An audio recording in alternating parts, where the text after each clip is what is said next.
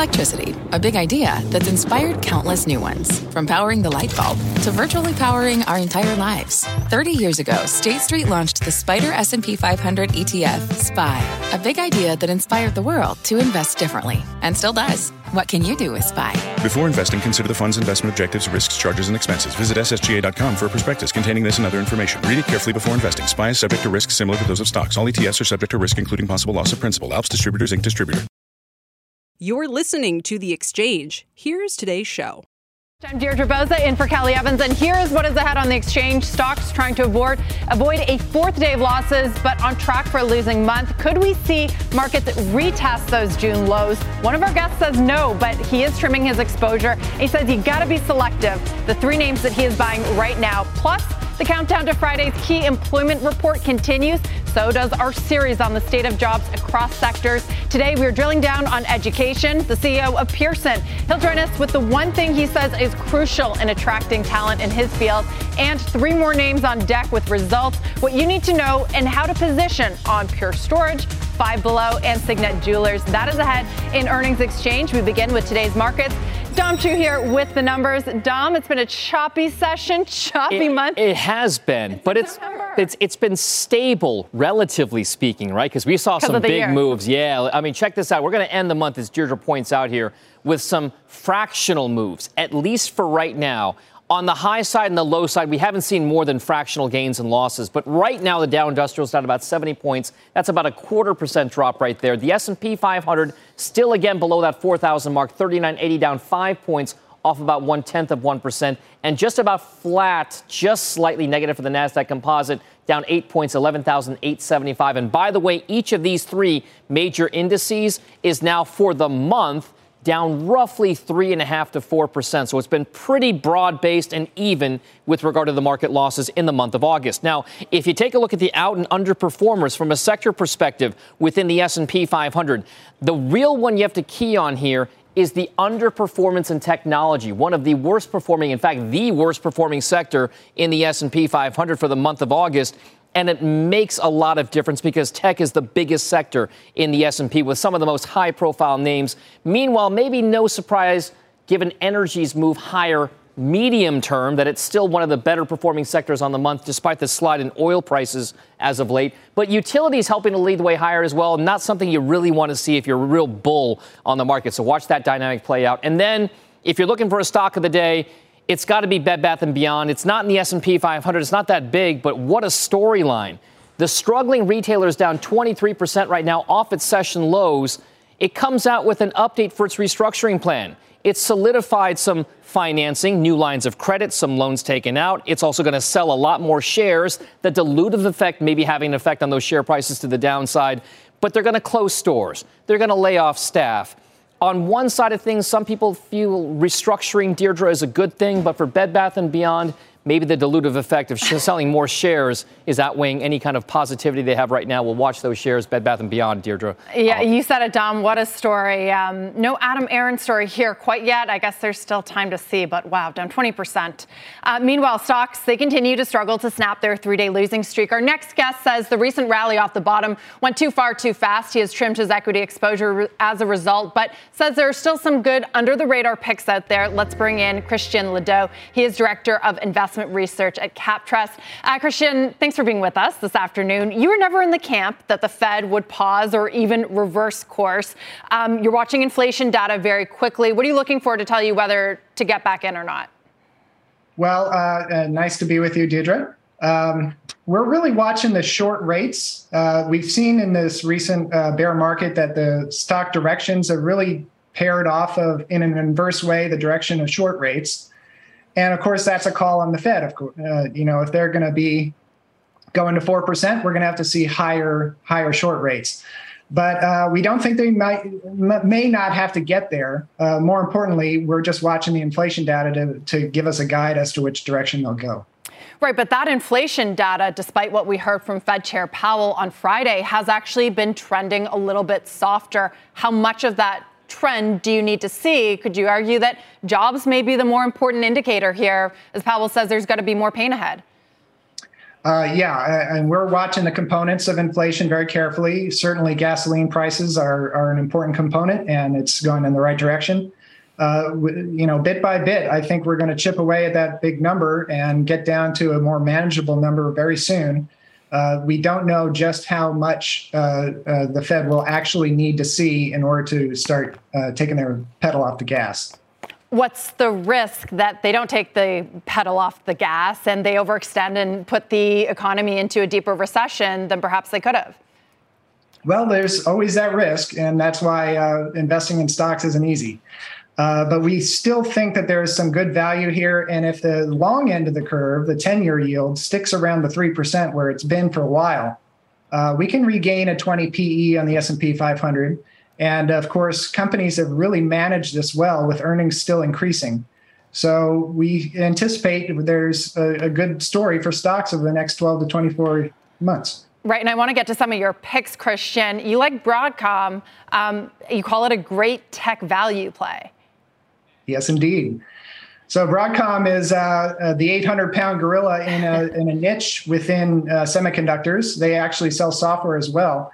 Uh, mm-hmm. The, their their products are mainly interconnect, and they bring storage to the computing landscape and networking hardware. Uh, not as sexy as some of the Nvidias or AMDs out there, uh, but this is a free cash flow machine.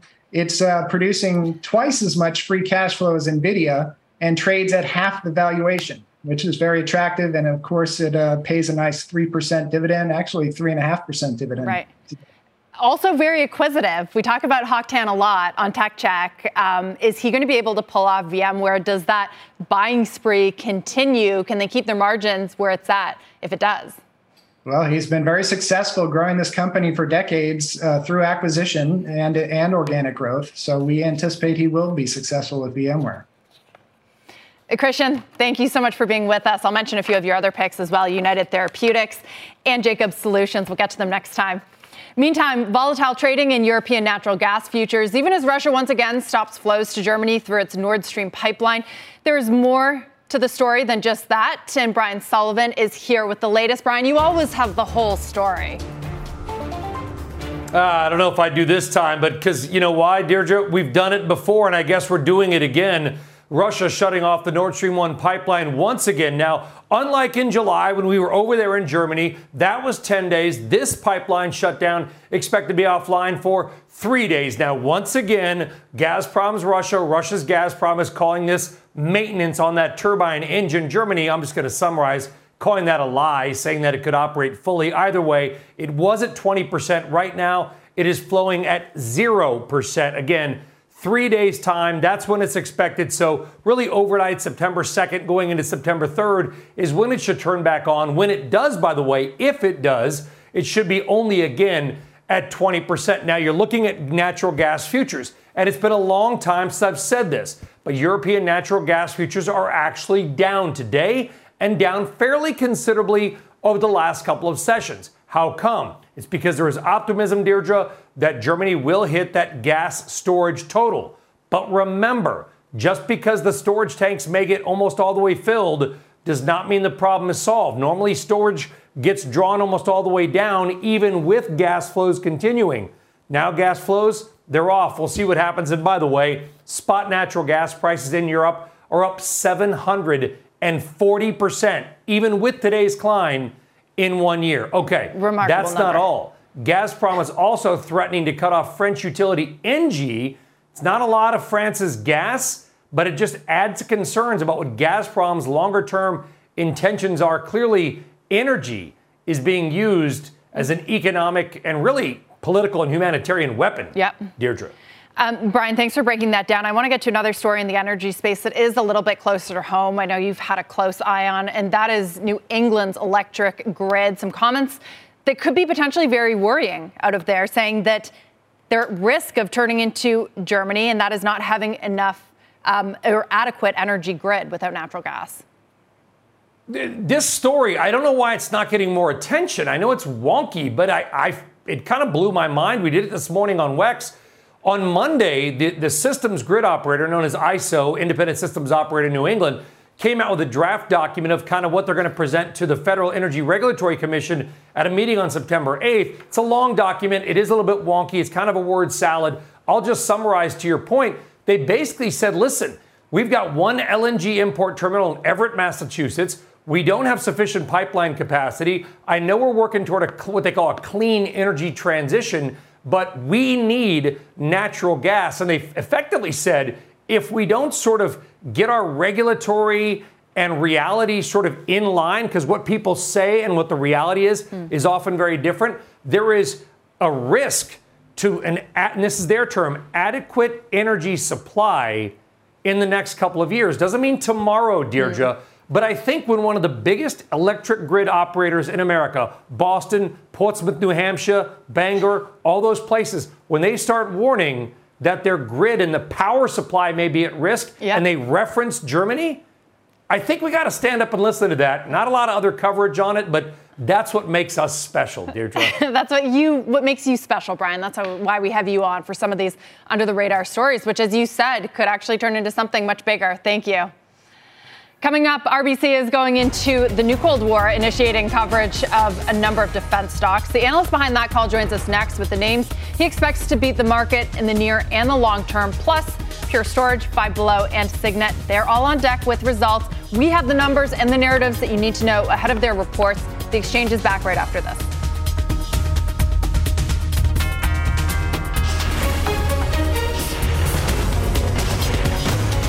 This is The Exchange on CNBC. What's on the horizon for financial markets? At PGIM, it's a question that over 1,400 investment professionals relentlessly research in pursuit of your long term goals. Specialized across asset classes, but united in collaboration, our teams provide global and local expertise. Our investments shape tomorrow, today. Pursue your tomorrow with PGIM, a leading global asset manager. This podcast is supported by FedEx. Dear small and medium businesses, no one wants happy customers more than you do. That's why FedEx offers you picture proof of delivery, packageless and paperless returns, as well as weekend home delivery to 98% of the U.S. on Saturday and 50% on Sunday. See the FedEx service guide for delivery information. FedEx Ground service is also faster to more locations than UPS Ground. See what FedEx can do for your business. Absolutely, positively FedEx.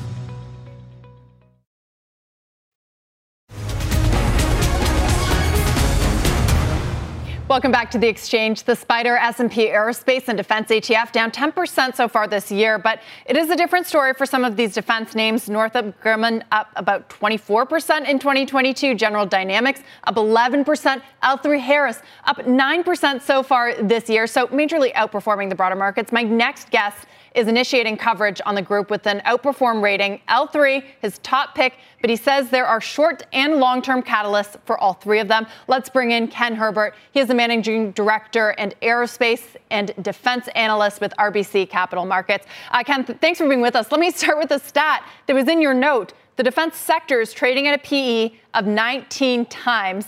That is a 5% premium to the market compared to an 11% discount with a 10 year average. So these are relatively expensive. Why buy them now? Yeah, hi, Deirdre. Good afternoon. I mean, that's a great question, but I do think we are uh, looking at a, at a new reality here, and I'd highlight a number of reasons. One, just very tactically near term, if you're concerned about sort of broader economic pressure, these stocks tend to outperform in rising rate environments. You can get access to a sector that generates phenomenal cash flow, likely uh, upside to estimates in 23 and 24. And then you've also got a, a sector, I think, that's going to benefit from fundamentals that are strengthening and, and not fully reflected in sentiment. So I do think it's a it's a sector, to your point, that ha- has had a great run this year. Uh, I do think there's more upside to come, especially with some of the stocks that are better positioned. But Ken, if the economy is in for more pain, inflation remains high. So lawmakers have to have their eye on food prices and gas prices. Um, does the defense budget get cut? Is it intact? Where does it sort of rate among priorities? Uh, I would argue that it rates relatively high. I think one, the defense budget and defense spending in particular is a is a good way to put money back into the economy. I would argue that if you look at where the budget is today, you've got very broad-based political support for elevated elevated defense spending, uh, both across Democrats and Republicans. I think we're entering a period of modernization, specifically around some of the legacy nuclear programs that uh, should drive some upside. So you've certainly got supply chain risk. Your point about inflation is is obviously a key critical issue.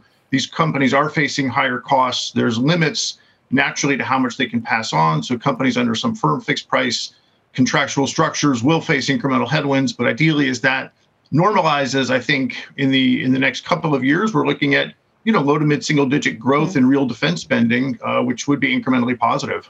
Plus capital returns, right? In a rising rate environment, shareholders love dividends and buybacks, and this is a sector that skews towards that, right, Ken? Um, but also, there's talk of consolidation and more M&A activity. How should investors balance the two?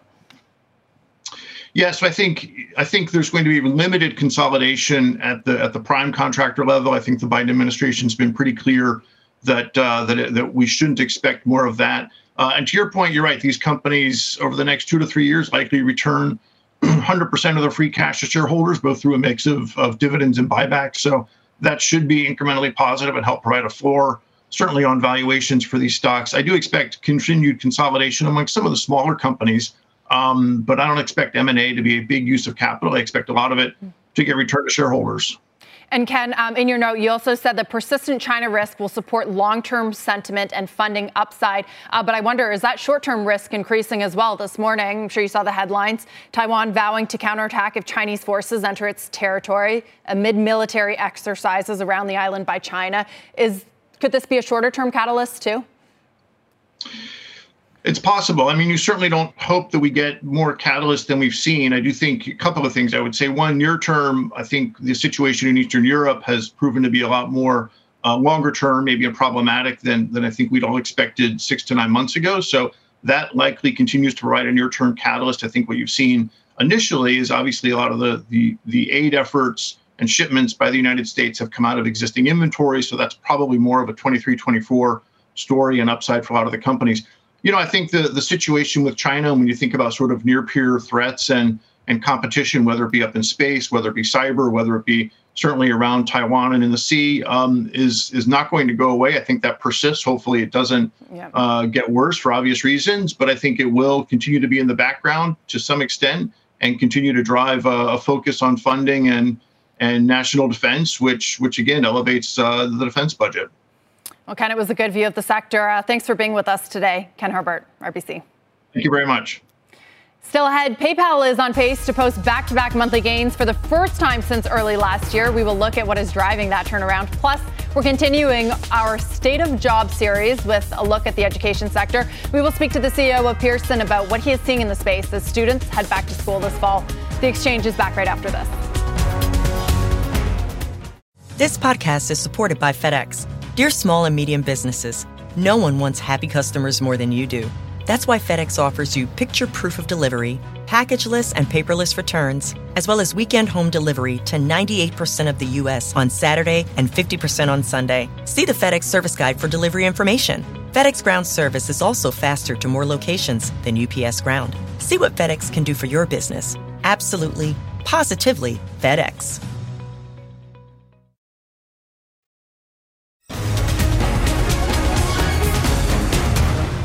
Welcome back to the exchange. Check out markets right now. They are off session lows, but still in negative territories. The Dow was up as much as 175 points and down as much as 120. All three of these indexes on pace for losses this month. We want to get to some of the biggest movers as well. Uh, shares popping nearly 8%. Snap, that is, on their restructuring memo. The company plans to cut 20% of jobs, pull back on spending on products and content. This comes as two top ad executives leave for Netflix, and the company's value has dropped by 8 80% since the beginning of the year. So, is this enough of a turnaround? Julia Boorstin has the story. Uh, Julia, there's been a lot of volatility in this name. First, they were down on the news, now they're up, and it seems like the markets are saying that the worst is behind it. Can we be that confident? Well, investors seem relieved to see Snap making these changes in order to really focus in on key priorities. There are three priorities that CEO Evan Spiegel lays out here growing Snap's user base, growing revenue, and also on improving augmented reality tools. Now, the cuts that they announced will generate about $500 million of cost savings on an annualized basis. And Snap is also creating this new role of Chief Operating Officer, promoting Jerry Hunter. He was previously SVP of Engineering into this new role, and here he will also oversee product and sales. Now, what is really moving the stock today, though, is Snap's revenue growth. So far this quarter, it's 8%. That's a big jump, jump from the flat revenue that the company reported in the first three weeks of the quarter when they reported earnings on July 21st. The revenue growth, though, is down still, though, from the 13% growth reported in Q2. CEO Evan Spiegel saying that as they focus on their priorities, they will discontinue investment in Snap Originals, Minis, Games, and Pixie, the flying selfie drone. This all comes after yesterday. Snap's chief business officer Jeremi Gordon Gorman and Peter Naylor, who's VP of Americas, announced that they're leaving Snap for Netflix, BofA warning that their departures and the layoffs, quote, could be disruptive for sales over the next few quarters and would likely be perceived negatively by the street. Piper Sandler more positive on the news today, saying, quote, management looks correct in right sizing the business both for operating focus and to withstand a challenging market. We are also seeing Meta shares get a lift today, um, perhaps on Snap's uptake in ad growth in the past month. Deirdre, that could be indicating that maybe there was a lull right in the middle of the summer, but things are picking up again. Right. So, Julie, investors are happy that Snap is taking some tough cost cutting measures, but does it really change the fundamentals for this business? We've been talking about it all year, right? Their ad model, you could argue, is most vulnerable to the macro. They've even said themselves that direct response advertising is easiest for, for advertisers to switch on or take out altogether. How are they going to get numbers up or even recover, especially when we're seeing those ad dollars? Go to places like Google or Amazon, even. Yeah, I mean, they did lay out some of the challenges they're facing. That's the, the challenge of Apple's operating system change and other platform changes that are making it harder to target and measure the impact of their ads. There, there's the macro environment, which is tough, and then, of course, increasing competition from the likes of TikTok. But what they're trying to do here is cut down costs, especially in the marketing. They think that they'll be able to really improve profitability. They're going to keep their, their employee base uh, when it comes to things like um, the safety of the platform. But when it comes to marketing, that's where where they think they can really make cuts and where they can improve profitability. But I think, Deirdre, this is a company that went from having a ton of experiments, things yeah. that might yield returns, say, a decade down the line. Now they're saying, you know what, we have our core business here. We have this strength in augmented reality, which is a great tool for advertisers, mm-hmm. particularly in the retail space. We're just going to focus in here and not have all these other things that might just be too costly without the upside in the right, near term. Right, but those experiment experimentations, those products, whether it be original content or content rather or hardware, I mean, that's helped keep their user base loyal. And its user base is actually growing at a better rate than others in the space 28 million DAUs versus yeah. 23 million at Twitter. Yeah. Uh, so, why is it lagging behind in yeah. annual revenue? Is this a monetization problem? And if they're now scaling back, how do they improve that?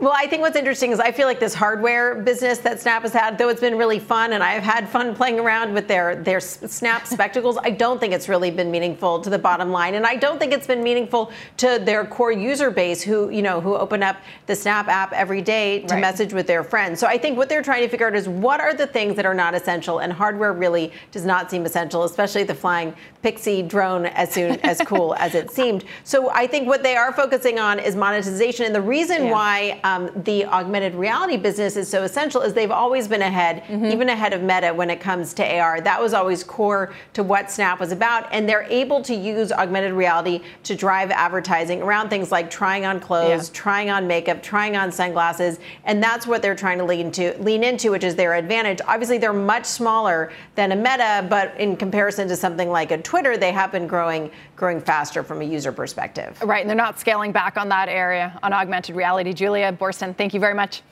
Let's get to Tyler Mathisen now for a news update. Tyler. Dana, thank you very much. Uh, New York State is restricting guns in what it calls sensitive places, including Times Square, parks, churches, theaters.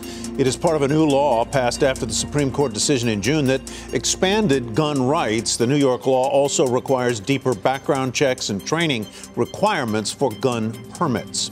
The head of the FDA urging teens and adults to get updated COVID booster shots, saying the new shots can help the nation stay ahead of new surges in COVID cases. The FDA expects to authorize updated vaccines for younger ages within a month or two.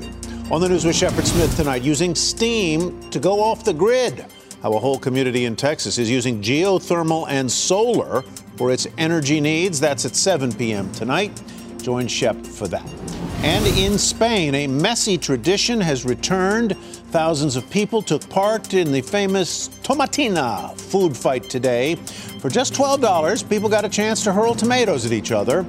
No shortage of ammo there. 130 tons of overripe fruit was trucked in, Deirdre, especially for the event. We should do that here of a tomato food fight in, in yeah, the studio. Looks fun. Looks I'll let you start that Look one. Look at those tomatoes. What a sauce you can make. I'll sit it out. See ya. Thanks, Tyler. Coming up, Pure Storage, Five Below, and Signet Jewelers getting ready to report. We will have the action, the story, and the trade on all three in earnings exchange. That's up next.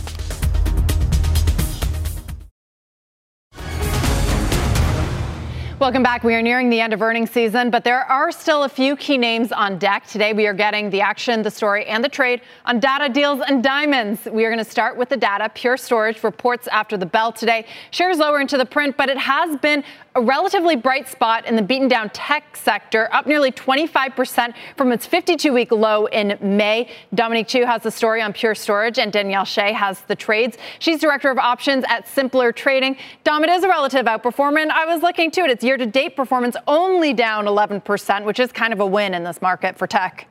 It's absolutely a win here. So let's start off with some of the estimates that we'll be looking for. Traders are going to be watching the data storage and cloud computing company to come up with at least expectations for earnings per share of 22 cents. The revenues are expected to be around $634 million. Now, its products let companies manage their public and hybrid cloud computing platforms, and they've been, we know, in heavy demand given the shift to remote and hybrid work as a result of the virus pandemic. That plays into the things to watch for in Pure Storage. It's seen strong growth in its revenue momentum, especially in that key subscription related category of annual recurring revenue, kind of like what we talked about in CrowdStrike mm-hmm. yesterday. But as we learned with a more traditional data storage maker in Seagate earlier this morning, companies that they deal with are getting more conservative about their enterprise tech spending. So does that same thing play out with a cloud storage company like Pure Storage? As for how the stock could trade, the options traders out there are expecting this stock to move trade up or down by over 11% after earnings. So some fireworks. But believe it or not, D, that's less volatile than it is traded post earnings in the last right. four quarters. And by the way, in each of those last four reports, that stock has surged. Hmm. So we'll have to watch to see whether or not this expectations game plays out this time around. Always well. the expectations game. Dom, thank you very much. Uh, Danielle, Dom mentioned Seagate, but we also spoke to the CEO of HPE this morning, and they had pretty good results. They make equipment in data centers. What are you expecting for Pure Storage tonight?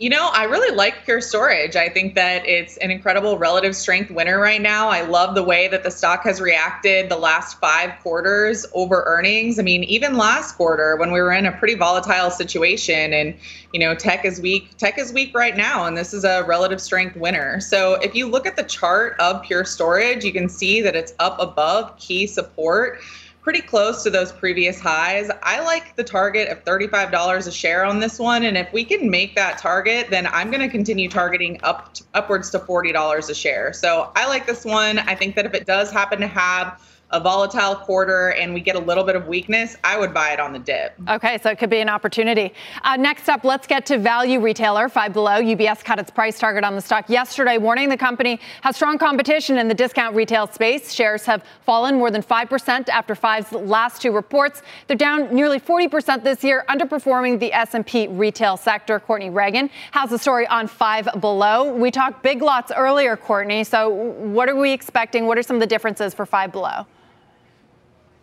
Yeah, so Five Below is a little different. It's not a closeout and it's not a dollar store. It's somewhere in between. It's sort of low priced goods, often aimed at kids or party favors, that kind of stuff. And it's one of the retailers, actually, D, that is still expanding its U.S. footprint. It's adding stores. But of course, we know that a lot of the goals for doubling sales revenue and earnings by 2025 and tripling stores by 2030 were stated well before we saw inflation hit 40 year peak levels. So the analyst community wants to know are those still the targets? Is that still the target date when you're looking at expanding this name? We, it will be reporting the second quarter, but of course, it's always about guidance and looking ahead. Looking at Q3, usually a lighter quarter for sales for this particular retailer. So that's sort of what we're going to be expecting from the results today. And then the other question, of course, is as gas prices have fallen a little bit, has it driven more traffic and sales to this name? Hmm. The last point I would make is that there's not a real opportunity for trade down within Five Below, meaning the prices are relatively tightly priced and the average basket size is usually about $15. And so I think the analysts want to know has the average basket size gotten smaller as opposed to the opportunity for trading down to a private label, which doesn't exactly exist in the same way at Five Below as it does with some other retailers. Right. Great overview, Courtney. Um, Danielle this is not a stock that you like. You actually expect it to retest 2022 lows at some point. Yes, that's correct. I think that this stock has relative weakness in the space. I know that it's slightly different than Dollar General, Dollar Tree, but I mean, look at those companies and how well they're performing comparatively to Five Below. Um, we have a variety of economic issues, which Courtney discussed currently, but honestly, looking at the chart is what I think is the most important. If you look at the weekly chart, you can see that it's in an overall downtrend, downtrend, and there's quite a bit of overhead resistance as well.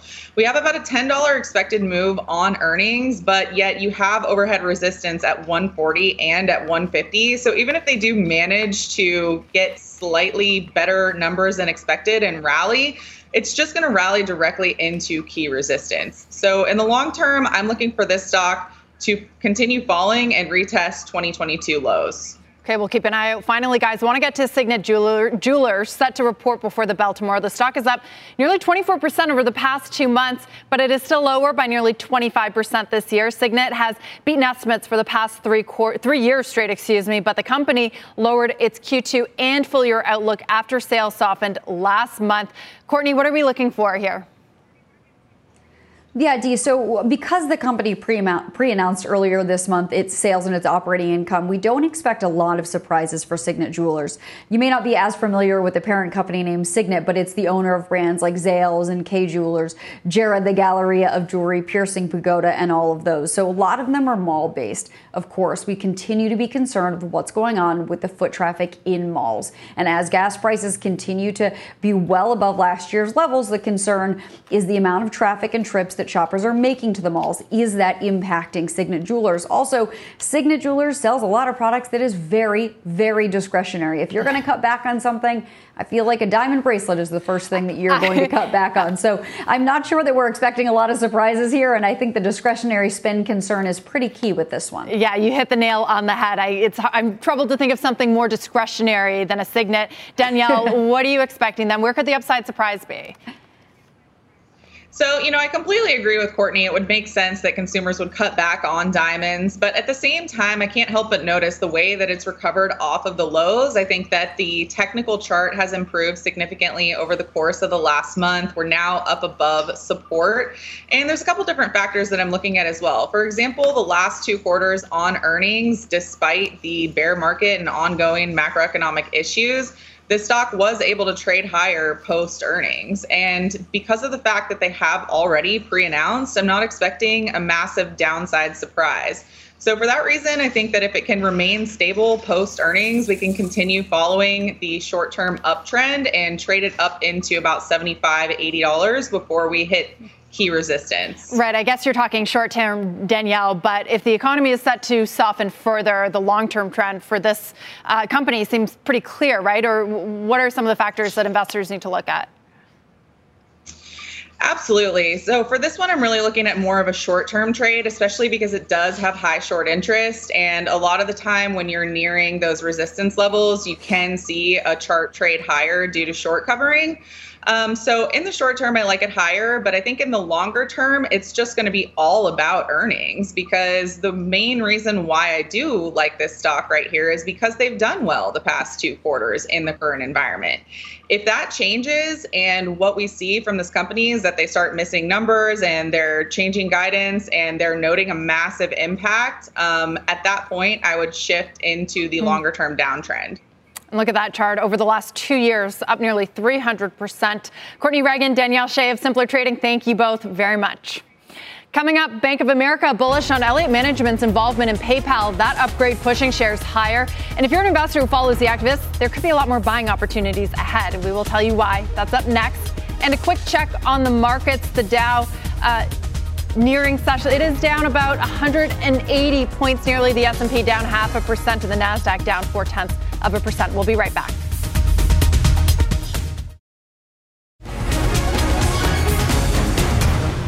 Welcome back. Take a look at shares of PayPal. They are higher today on a bullish Bank of America note. Analysts upgrading the stock to a buy on upside earnings.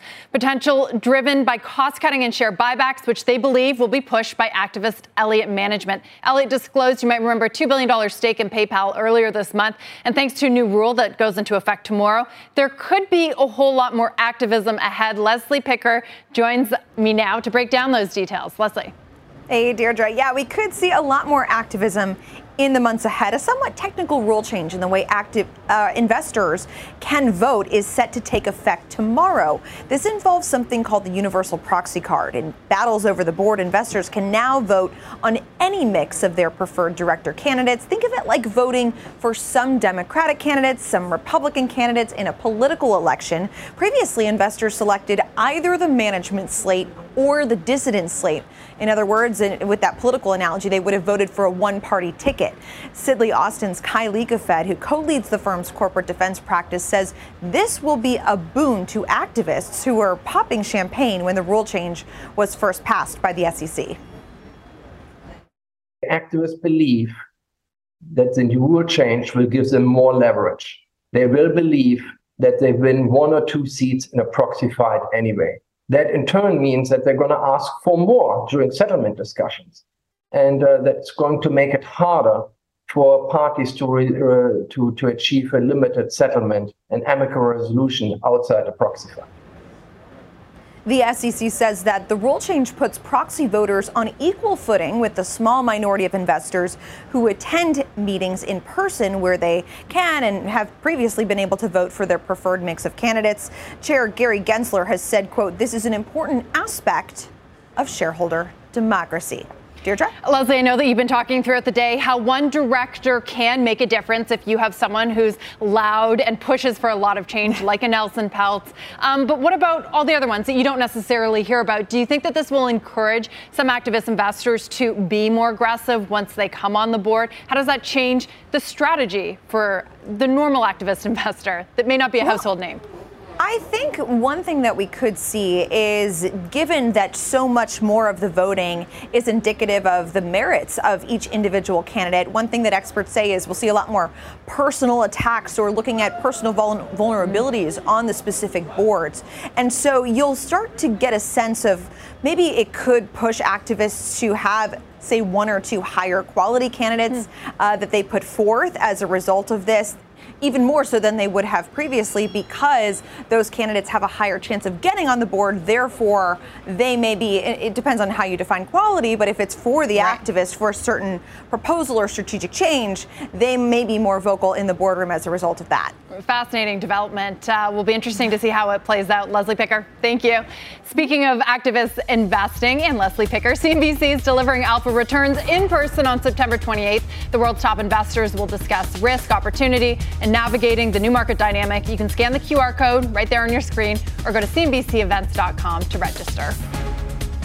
Coming up, the back to school season is upon us, but there are still hundreds of thousands of open teaching jobs. We will dig into what one executive calls the shift in the education industry and what can be done to attract workers. That's next.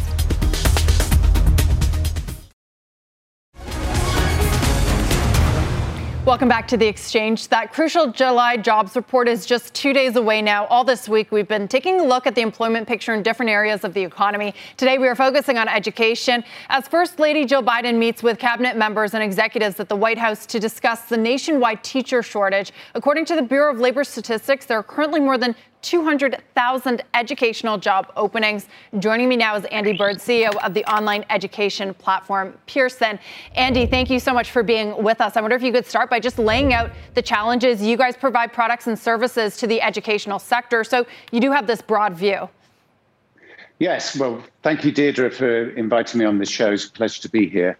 I think um, the pandemic has illustrated and acted as an accelerant uh, across the education sector. The education sector in the whole was one of the last sectors to truly be transformed through a digital revolution. Mm-hmm. And whether we were at school or at college or at university, we really saw that hit hard during the pandemic, where teachers, schools, establishments had to really transformed the way that they taught, you know, remote learning.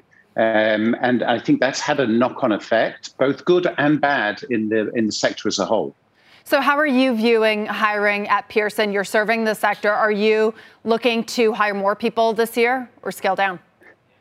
No, no, no. We're, we're, we're hiring more people and we're hiring them for different skills. I think one of the, the trends that you're seeing across many sectors, and the education sector is certainly true, is this transformation into digital learning and into lifelong learning. So we're um, employing a lot more people uh, with skills in IT, in technology. We launched a product for US College called Pearson Plus, which is an online learning platform that delivers your learning materials and videos and study materials. And so we're focused on really bringing in new skills mm. into the company um, as, as we adapt ourselves. Mm-hmm. So you are actually competing with tech companies that often offer, you know, great incentives, higher pay. How are you finding that competition? Especially, we talk about it all the time, is a lot of tech companies are either freezing or they're doing layoffs. Well, I think at the heart of what Pearson does is we we, we add life to a lifetime of learning, and uh, that purpose, mm-hmm. um, the mission that we're on to help every individual on the planet improve their lives, whether you're learning a language, whether you're at school, at university, or increasingly at work. It's a very, very powerful message. And as you know, we we we want to create an, uh, an all-inclusive culture uh, within the company and make sure that we give challenging and exciting and rewarding tasks to the employees who work for us.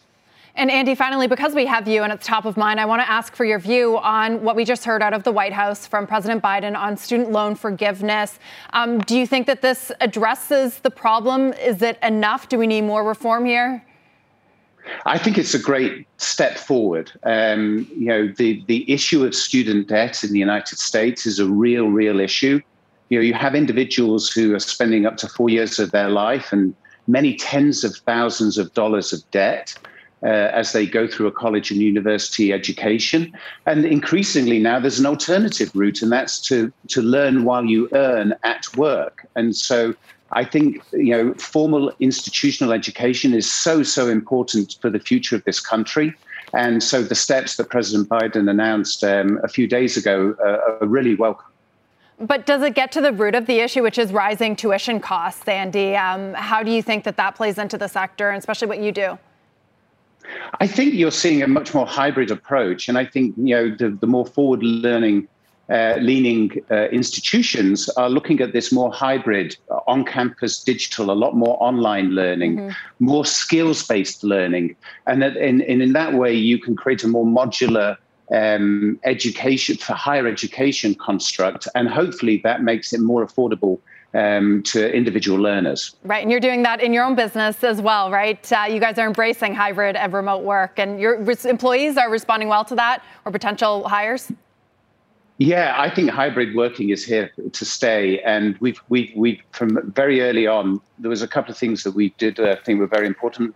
We didn't lay off any of our employees. There was no furlough and we introduced flexible working. And we also reimagined what an office should look like. So, an office is around creating community, creating connectivity, creativity, and embracing that culture. And gave you know responsibility to an individual employee to decide when and where and how they want to work. And we've actually seen our productivity increase. Hmm. Andy, thanks so much for being with us. Andy Bird, Pearson CEO. Still ahead, fall brings cooler weather. It could also bring cooler travel prices. We will tell you why next.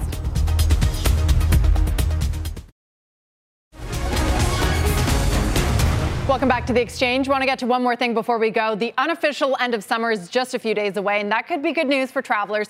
Seema Modi joins me now with that story. I've been waiting for something like this, but it's just as school starts, so demand is going to be coming down too, That's which exactly is part of it, right? No, you're exactly right. The surge in travel, Deirdre, that we saw over the summer is starting to ease, and that's going to bring prices down with it this fall. Hotel rates across the nation have cooled a bit already. We peaked in late July at $159 a night. We're now at around 147, that according to STR. According to Greg Miller at Truist, a 10% decline in prices that can bring profits of hotel owners down about 15 to 20%. That's why we watch that ADR rate so closely. Travel hotspots, Maui, Florida Keys are not seeing any softness in price just yet. Travelers are certainly gravitating though towards big cities this fall. TripAdvisor says the most popular destinations this fall, New York, Las Vegas, and Orlando. Data from Priceline also shows car rental prices have started to ease as well. We're down about 11% from the six week average. Vacation rental rates are expected to drop at a faster pace than hotels, uh, with AirDNA projecting a 2023 rate cut uh, to half of next year to 3.4% as travelers transition from expensive vacation destinations to smaller urban units that tend to be a bit cheaper. So I think this will be a big trend, Deirdre, going into the earnings season for names like Expedia that I cover, Airbnb in right. your wheelhouse. If they can't protect their price, how are they going to bring the margins that they have over the last couple of years? And a lot of them, I know Airbnb in particular, moved out to more rural places, national parks during the pandemic. I guess this is a real test. Have they sort of brought up their city supply? Same with Vrbo, right? They same thing that they did as well. They really tried to double down on that inventory in those beach leisure uh, destinations. But now, yeah. as travelers pivot back to cities, does that give hotels an edge? That's going to be something we watch this fall. One place you missed out on that where I'm certain prices are still high. Tell me. Disneyland. Oh, yes. Because I've been checking. I've been canceling my, tip, my trip because they're still too high. Very high, right? Theme parks have been a big trend this yeah. season. Spending is already back to 2019 levels, according to the latest credit They've held strong, to my dismay. Seema, thank you so much. That does it for The Exchange. You've been listening to The Exchange. Make sure you're subscribed to get each episode every day, same time, same place. This podcast is supported by FedEx. Dear small and medium businesses, no one wants happy customers more than you do. So you need a business partner just like you. Like FedEx, who understands your passion for serving your customers because they have the same commitment towards you. That's why FedEx offers you picture proof of delivery, packageless and paperless returns, as well as weekend home delivery to 98% of the U.S. on Saturday and 50% on Sunday. See the FedEx service guide for delivery information. What's more, FedEx Ground is faster to more locations than UPS Ground. Trust FedEx for timely deliveries. See what FedEx can do for your business. Absolutely, positively FedEx.